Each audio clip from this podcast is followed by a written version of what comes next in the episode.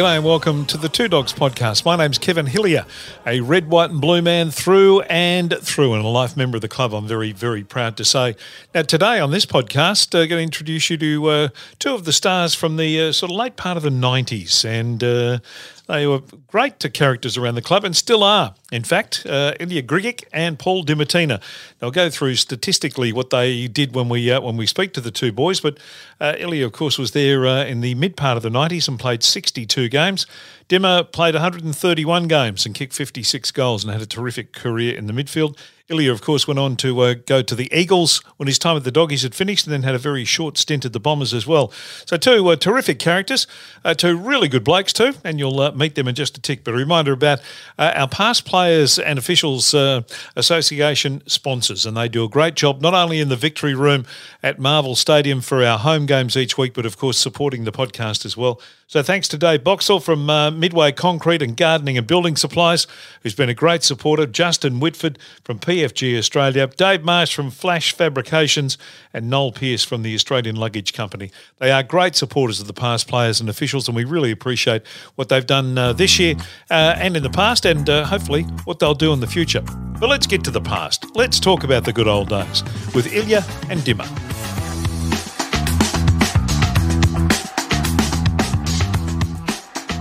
First question is uh, is how are you both? How uh, I mean, let's start with you, Dimmer, because you've had some celebrated uh, uh, brushes with with health crisis over recent years. Are you all right? I'm all right now. Yeah, looking after myself as best I can. I've, I have an autoimmune problem called myasthenia gravis. So it's um, now. now I'm, I'm, glad you pronounced the uh, the condition you have because I had no chance of getting anywhere near it. I wouldn't have thought so. Yeah, it, my, it, myasthenia gravis. So it basically causes rapid muscle fatigue. So a few years ago, um, just some weird things started happening. I was eating breakfast one morning and I couldn't chew, and the food was falling out of my mouth. Oh, that's a bit weird. And then I started having trouble with my speech. I was slurring my words. And I remember clearly one night, Bevo and all the boys were in having dinner at Lamaro's. They were having a team dinner there. And I was talking to Bevo, and I think he genuinely thought I was off my chops because I was slurring my words and then my eyes started closing over, so I couldn't keep my eyes open at times, and uh, all sorts of weird things. It was bizarre. So basically, my symptoms were that, uh, and then I end up with horrific double vision, so I couldn't see, I couldn't drive a car, um, and eventually I went and saw Jake Landsberger, who pretty much diagnosed. He said, he said, "I think you've got myasthenia gravis." Sent me off to neurologist who confirmed that I did indeed have myasthenia gravis. So um, everyone experiences it who has got it has it in a different way. Mine was mainly all my facial features and everything that were giving way. I couldn't see. I, have met a few other people since who have had it that they, they couldn't walk or they, they they lost use of their arms, etc. So, but I'm back on top of it and pretty much, unfortunately, on a lot of medication. But um, I am on top of that. And then because I am autoimmune compromised, obviously, when I got COVID, it knocked the absolute crapper out of me. Um, so I spent 10 days in hospital, six of them in ICU, and there's probably yeah. one or one or two days there a little, you know, pretty much touch and go whether I was going to make it through, but I've come out the other side. Thank so uh, I'm in one piece again. Thank God for that. Ilya, what about yourself? Because you had uh, you know a lot of back problems and that over the years. How has, how has that manifested itself into life these days? Uh, so body wise, that's all reasonably good. Um, a few surgeries along the way, but um, structurally all right. I retore my hamstring last August playing footy down at Orbost in a training session for some ungodly reason. Don't ask why. Don't. That's not even. it doesn't even warrant a response as to why. But that's um. But that's nothing bad in the sense it just slowed me down on the cricket field. But um, similar probably with other guys out there. And I do give a bit of a plug. This um, I had prostate cancer a few years ago. So yeah, I got one of the early detections. So I've had a couple of chats with um PJ Junior and that, and talking about how bring awareness. So I got diagnosed at 47. And I know a lot of people go through a number of different things, and there's probably a number of people that will probably hear this podcast and have got their own challenges they've had, but it's more about awareness. And so just through blood tests and then biopsies, and then basically found it out and was isolated with the prostate, but um, was able to get a uh, prostatectomy done through some robotic stuff, through again through our great mate Jake, who's um, been there since I was 18 or 19 when I first went to the club. I think it was 17 when I first met him. So what's that? 33 years ago. Uh, we got to a urologist and went through the whole process and It was, I think, August 20 or July 2019. Took out the prostate and been great since. So, Oh, um, great advocate for the programs. Yeah, A lot of good. people putting out the early detection. So, but outside of that, family's great and body's reasonably as good as it's going to remain for a while, I think. Yeah. Now you're in the oil industry when you're in your playing days, so working, I think, at ICI, and then then you went to Shell. Is that right? Started with ICI, um, engineering background, chemical engineer, then went into uh, ExxonMobil for a bit via a consulting or contracting firm with Worley, and then went to Shell for 15 years and then finished with them in 2018. Now been doing some consulting work still in the oil and gas and across Australia and a bit over New Zealand and in Thailand, um, but also now got a building company um, and a property development company that I'm heavily involved with. Uh, Oh. Well, with a number of other guys and based here in North Melbourne, which is good fun. And doing well, obviously. Well, it's a challenge. I, won't- I won't be a sooking builder, but it's not easy. uh, like any business, I don't think, and I've talked to Paul a number of times about how challenging hospitality is and how hard it is, and particularly through the COVID times. Um, it's just nothing's easy at the moment. I don't think wherever you go, and you just to accept that. And it's more a case of waking up every morning, not surprised by the challenge you're going to have, but just understanding you're going to have a challenge. You just got to work through it. COVID knocked the hospitality industry and the restaurant business uh, on its ass. Uh, let's be honest, Dimmer. It, it was it was a battle there. Where where do you sit these days? What do you own these days? So you still got the Southport one going with your brother and stuff.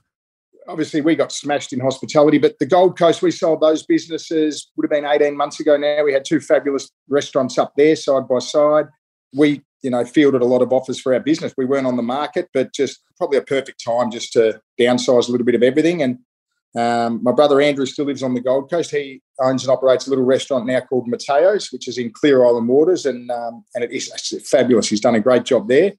And myself, I've just got Lamaro's Hotel in South Melbourne, just a lovely little little gastro pub, and it's nice just to only have the one one venture, so I don't have all the problems. At one stage, I think we would have had probably ten different restaurants, you know, well over five hundred staff, and you know the whole the whole business landscape, especially in hospitality, has changed. You know the the amount of wage increases there's been now. You've got superannuation increasing, gas, electricity. Unfortunately, I think consumers are going to find that going out and dining out, it's just it's going to be an incredibly expensive experience. And um, you know, I'm pretty lucky where we are at Lamaro's we have a fabulous client base and high net wealth individuals with uh, like Ilya who um, you know can afford to go out. So I think hopefully, I'm hoping that you know the business I got can be bulletproof because I, I don't really, um, as I said, I've got a, a great client base that I don't think will be financially impacted like other people will be. Yeah. Let's um let's talk some footy. Go back to when you both uh, came to the club because very different uh, scenarios for the pair of you. Where who found you at the Melbourne High School Old Boys, Ilya? I mean, not that you would have been hard to find at two hundred plus centimetres, but who who discovered you? Was it Chuka Merrington? Uh, so I went to the club. So it was a funny story because when I was playing Melbourne High, the, the under 17s played in the Waverley Junior Football League, uh, and we played against some VFA sides, but it was basically Richmond and Melbourne's stomping ground for recruiters. And with Melbourne High, there was a couple of you know. Uh, Matty Knight and a few others, those types of folks, Johnny Hearn from Melbourne. And so they were at school, but I had links into the Richmonds and Melbournes, but I was zoned. So back in the under 19s days. So my football coach there, a great man by the name of Warren Fall, is still involved with the club, MHS Old Boys. Um, he and I decided, devised basically it was a strategy to get known by Footscray, which was I needed football boots at the time, which was a problem. I was, I think, in those days, 13 or 14 what was I, year 11 or year 12, and basically said, why don't you just walk into the Footscray Footy Club office? And so I walked, traipsed up, got off the train at West Footscray because I was still living down at Angler Street in Yarraville. Um, got off the train, walked up to the office. I said, can I talk to someone about some footy boots? And I think, forgotten whether it was Betty at the front office or who it was, but they said, they went and got Gary Gio and Gary O'Sullivan and Chuka Merrington and said, you might want to see this guy. So I was in my in my blazer, in my tie, and walking around in school uniform. I said, "Oh, look, I'm just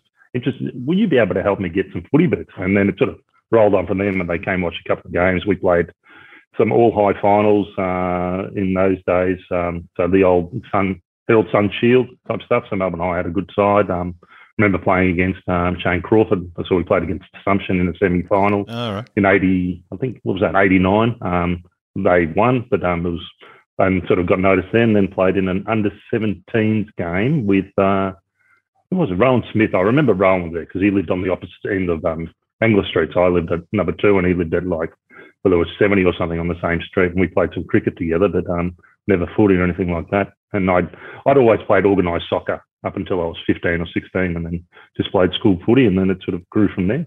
Wow.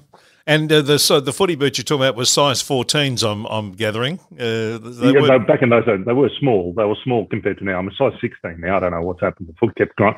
I kept growing. I think until I was 19, 20 at least. I didn't really stop. I've stopped now, apart from going out wideways. And and knowing and, we're all doing that, and knowing uh, how Geo and, and, and then worked was were you introduced to the well known boot supplier to everyone at Footscray in those days, who was the great EJ Whitten and Adidas, obviously. Yeah, so I went. So basically, they introduced me. Said, "Look, this is a place to go to." So I went out to Clayton. I don't. I can't remember. I think on public transfer. We got out to Clayton. I spoke to EJ and goes, "Hey son, just go over there, pick what you need." I go, "Okay, whatever." So I remember getting the old um, Copa Mundials and the the World Cups, the old Adelaide screw-ins, are beautiful boots, nice kangaroo hide, and um, yeah, he just said, yeah, yeah, and grab some tops, you'll be right, and and then off I went, and I saw him saw him a couple of times because then Gio and that would sort of uh, invite me to the '89 um, eight games at the back end of '89 before I started in under 19s um, in the preseason in 1990 preseason. Yeah. Dimmer, in your case though, it was a, it was a much, much, much harder get, and then through a few other clubs to get to, to where you finished up playing senior footy at the Doggies. Yeah, I started originally at Richmond as under 19s and then a father son draftee. John Northey then sacked me. I probably didn't endear myself to John. I got at the end of my year 12 year, so I played 1992, which I was in year 12 at Marsland College. I played the whole year in the Richmond Reserves as well as first 18 at school footy. And think I finished maybe fifth in the Richmond Best and Fairest. I had a pretty good year. But at the end of the year, like all school leavers, I wanted to go to schoolies week. And I also then got picked in the Victorian under 19 cricket side. So I said, uh, I'm going to play cricket. And John Northey had just taken over from Allan Jeans coaching Richmond and basically took umbrage and said, You're a contracted footballer. And I said, Well, I haven't decided if I'm a footballer or a cricketer yet, because at that stage, um, probably talking myself up a little, but I was I was definitely a better cricketer than I ever was a footballer. But I thought, um, and I hadn't decided which which line I wanted to go down yet: play footy or play cricket. Anyway, uh, cut a long story short, then John Northey made me quit cricket and forced me to, and I still went. They gave me leave. I had five days on the Gold Coast for schoolies. When I got back, I could just tell this prick hates my guts. He he just didn't like me, so I then got sacked in the March of 1993, which which you know broke my heart at the time because I was a tragic, mad Richmond supporter, and I'm not going to lie, I can't stand the Richmond Footy Club now. I do delight watching them lose, especially like they did last Saturday night against the Gold Coast Suns. That was just fabulous. What a script that was. Um, I know I've got to get rid of that chip on my shoulder at some stage, but it's uh, something you know what I'm a bulldog through and through now. So 1993, I spent I played at Sandringham in the VFA, and after I had a really good start to the year, but then after about the third or fourth time I woke up in the club rooms knocked out. I, as I said, I was only an 18 year old and I had a pretty good start to the VFA and I got the absolute shit knocked out of me a few times. I thought, this ain't for me. Um, so I quit footy that year and went on a road trip with a few mates and happened to, uh, when I got back from six months away, I had a, there was an invite from Essendon to do the pre-season going into the 1994 season. So I did pre-season, made the Essendon rookie list at the time and so I spent the 1994 season at Essendon um, and had a fabulous year there and made a lot of great friends. And then um, in March 1995, I played every Essendon senior practice match going into the 1995 season.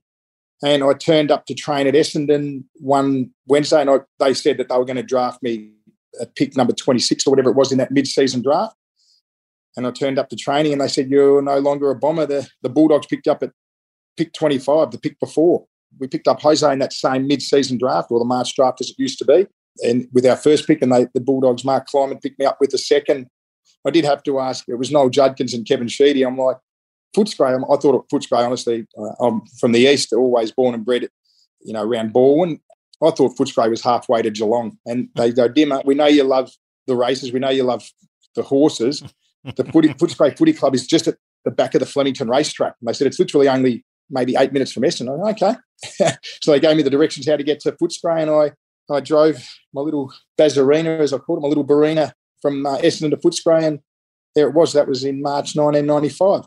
Oh. And you played that year? Uh, late in the year, you made your debut, round yep. 18 against against Carlton. Yep, yeah, played two senior games that year. My first one, I had to uh, tag the great Anthony Koutoufides, and uh, pretty proud to say I, I, I towed him up that day. Only to three quarter time, Kouta had had eight possessions, and then at the start of the last quarter, I went back to the wing, and Kouta wasn't there. David Parkin had moved him to full forward, and um, that was the year Carlton barely lost the game and won the flag in '95. And at three quarter time, we were pretty much dead level with them, um, and they overran us in the last quarter. And Kouta got moved to full forward, and poor old Steve Kretiuk had to pick him up then, and the Kouta kicked three goals in the last quarter.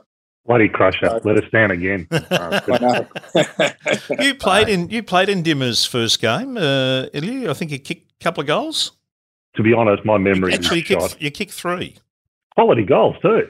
Absolutely, and I inherited I inherited 28, number 28 Guernsey. I wore number 28. I think Ilya had it before me, didn't you? Before you went yeah, to yeah. number one? Yep. Yes. That lasted long. That was a good move by the big fella. Who'd you inherit the number one off? Had Charles he had it before you? Yeah, just before he um, went to Richmond. Oh, okay. It was a case of um, I don't know when it was. I think at the same time. So Granny and I were sitting next to each other. Well, at 20, so we had Super, myself, and then Granny in the little corner in the change rooms. And then some pre-season, I don't know if it was Ray Green or Wheels might have said, okay, what about you? And what was Steve Collin? 22? 21. 21. Yeah. yeah, 21. He went to so two, goes, didn't he? Yeah, so I went to one, um, Billy went to two, and Granny went to three in the same year. So I, am just right on the coattails of Granny, the, the big announcer, and the, the, number three, and then I go, yeah, well, well, I'll flip into number one while I'm while I can.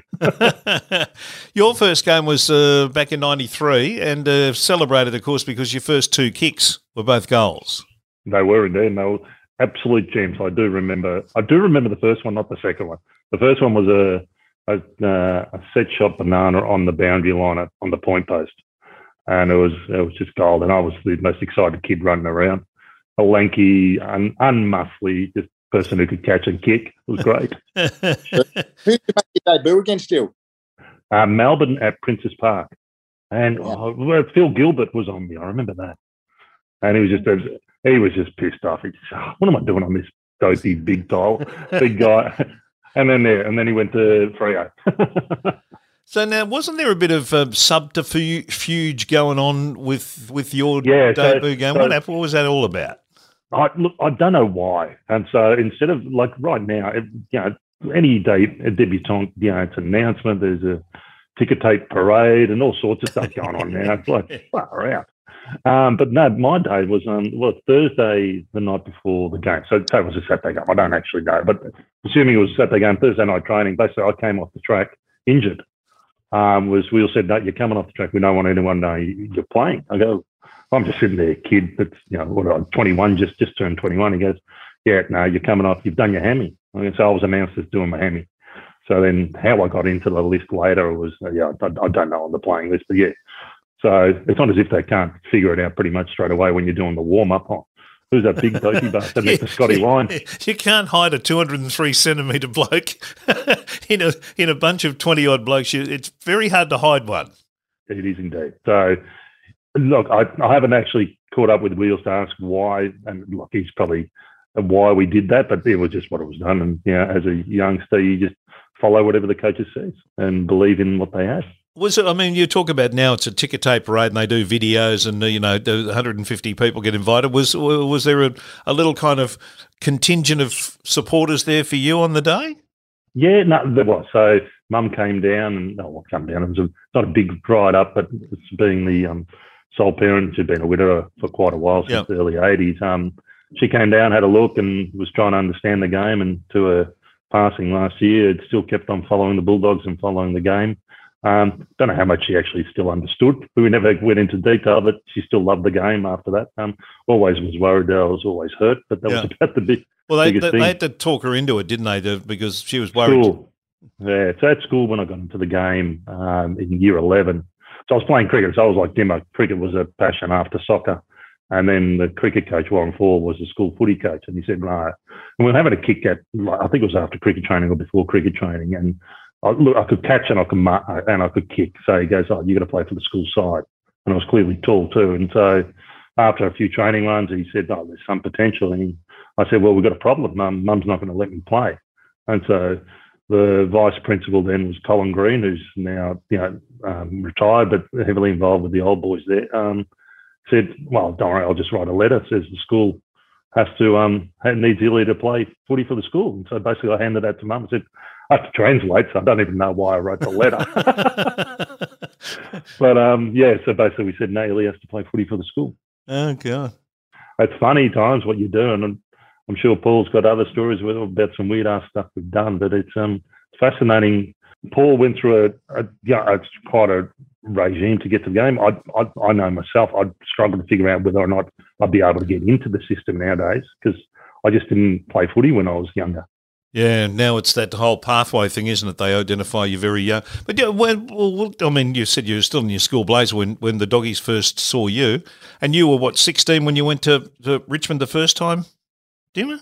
Yeah, I got drafted at the end of year 11, so yeah. I was 16 age. Yep.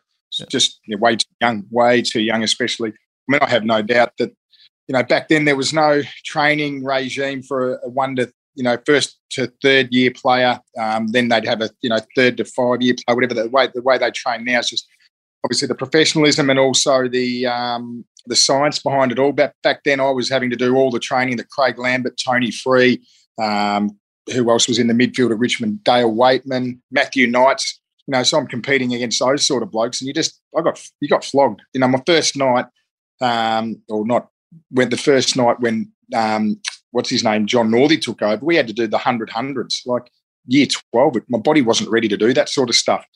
Um, one of my favourite stories are at Richmond when Allan Jeans was coaching, and I'd, and I'd just been drafted. And after the first training session, he'd come over and my father was super quick and very fleet of foot. And, and Yabby Jeans, his first thing he said is, Oh, you didn't get your father's leg speed.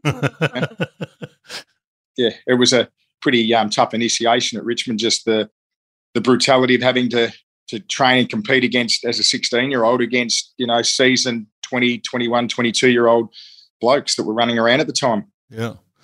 Did um, did Scotty take you under his wing, or what was the relationship between you and Scotty Wynd at, at uh, in your early days, Ilya? He was a great um, great mentor and worked, and big um, Gary Dempsey was there too, so that was always a a learning experience having an evening with um, Gary. um, but look, Scotty, and to this day we catch up, and it's it's interesting. Um, he look, he was the number one man, and it was always fascinating time when um, Dimmer was talking about being a Richmond. I, I had a meeting with um, John Northey about coming across to Richmond early on after, it must have been after 93 or in 94. And I basically, I kept on thinking, nah, Scotty's going to, his knees are going to give in one day. Yeah, right. Uh, 2022, his knees are still good, the bastard. Um, but no, look, we had a great relationship. Um, there was a solid competitiveness. He knew um, where his spot was, and clearly Brownlow medalist and a legend of the game. Um, but it was always the the underling type role. And then when Das came along, um, certainly Terry Wallace had a different perspective, and that's you know that's how it is. That's how things go. Yeah. It's a it's a cutthroat business, but I've certainly um, certainly enjoyed my times when I went over to West Coast too. Yeah, West Coast, and then the Bombers after that for a very very short period of time. Hey, Dimmer, you mentioned that that uh, Jose was drafted at the same time as you were, so you and Jose and Libba, when did when did that start and how did that start?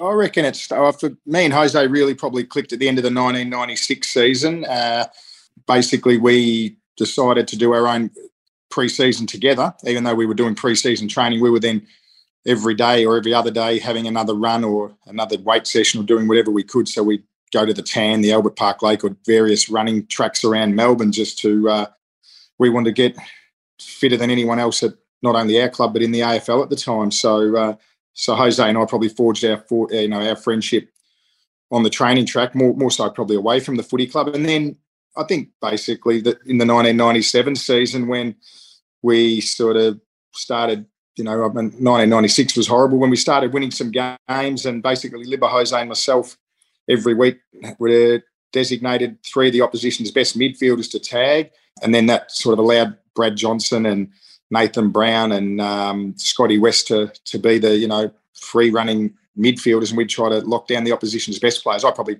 got a little bit more freedom than Jose and Libba at times to play off my man a little bit. I love not having to play on a man if I could. Like all of modern football now, there's no such thing as an opponent anymore. Um, yeah.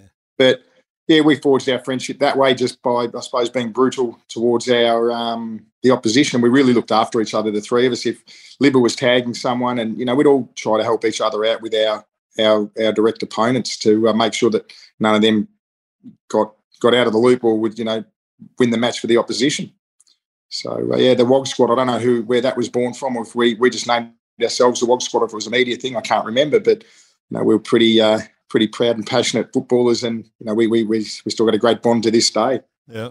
Now you left at the end of '96, so you went to West Coast and watched these blokes forge the uh, the now infamous WOG squad. What what was your sort of uh, viewpoint of that from from the other side of the continent?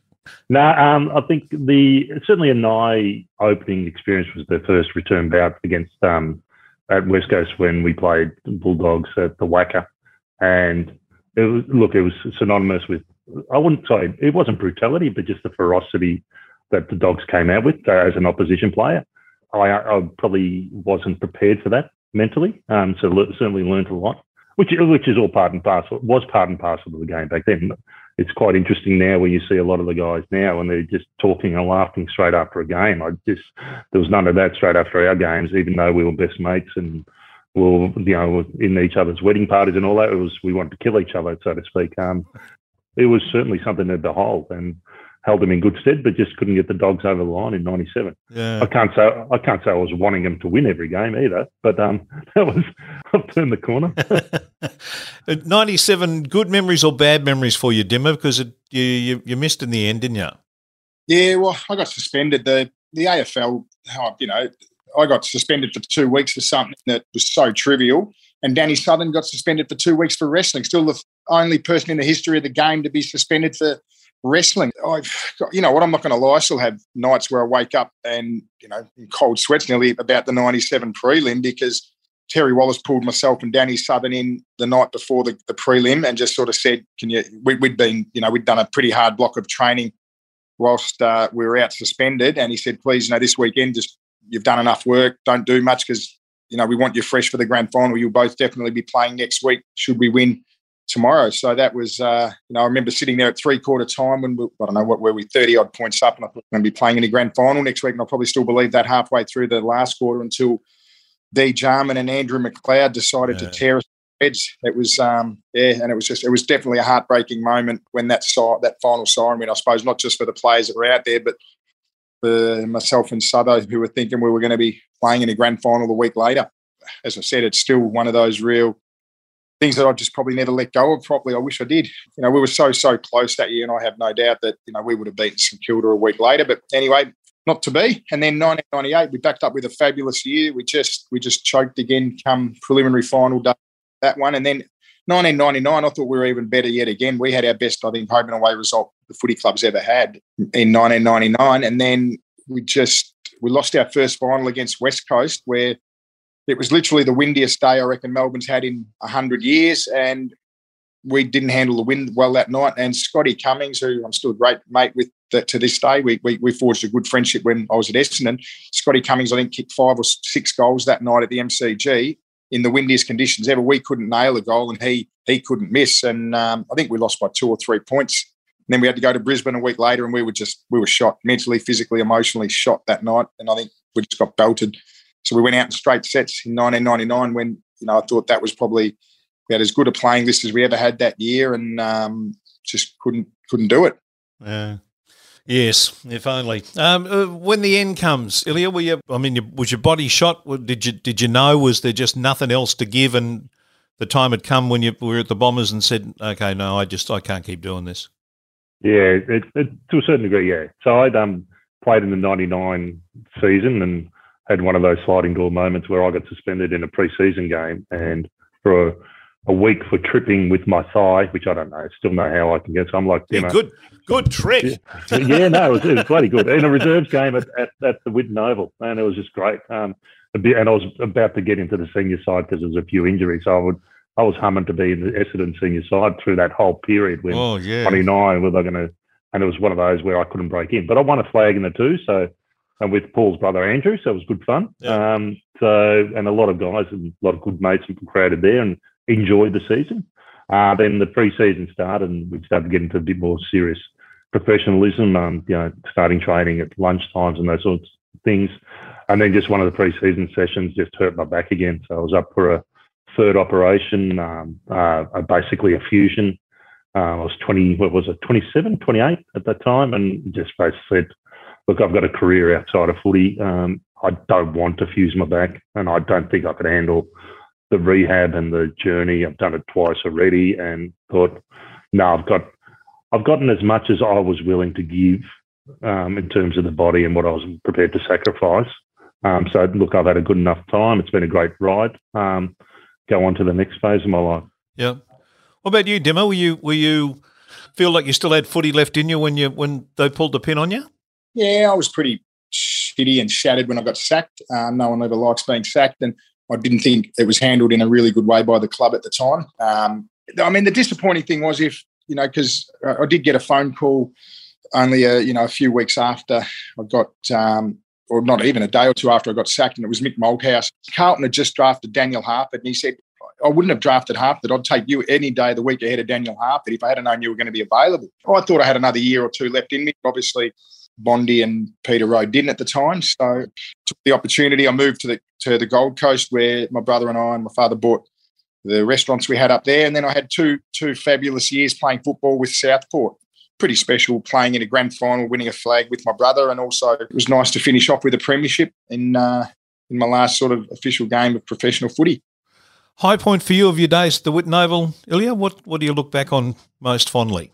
Look, '94 was a, a, really good year for me in terms of um, Scotty was injured a fair bit, and so took on a fair bit of mantle there in terms of taking on senior or number one rock role and particularly around guys like Simon Atkins and those types of guys. Um, the general was great to you know just to listen to and talk to, and the way he went about his business. Um, the thought processes. Um, you know, look, I was never the fittest guy on the track. Um, was, and I've got no problems with it. That's just who I was and who I am.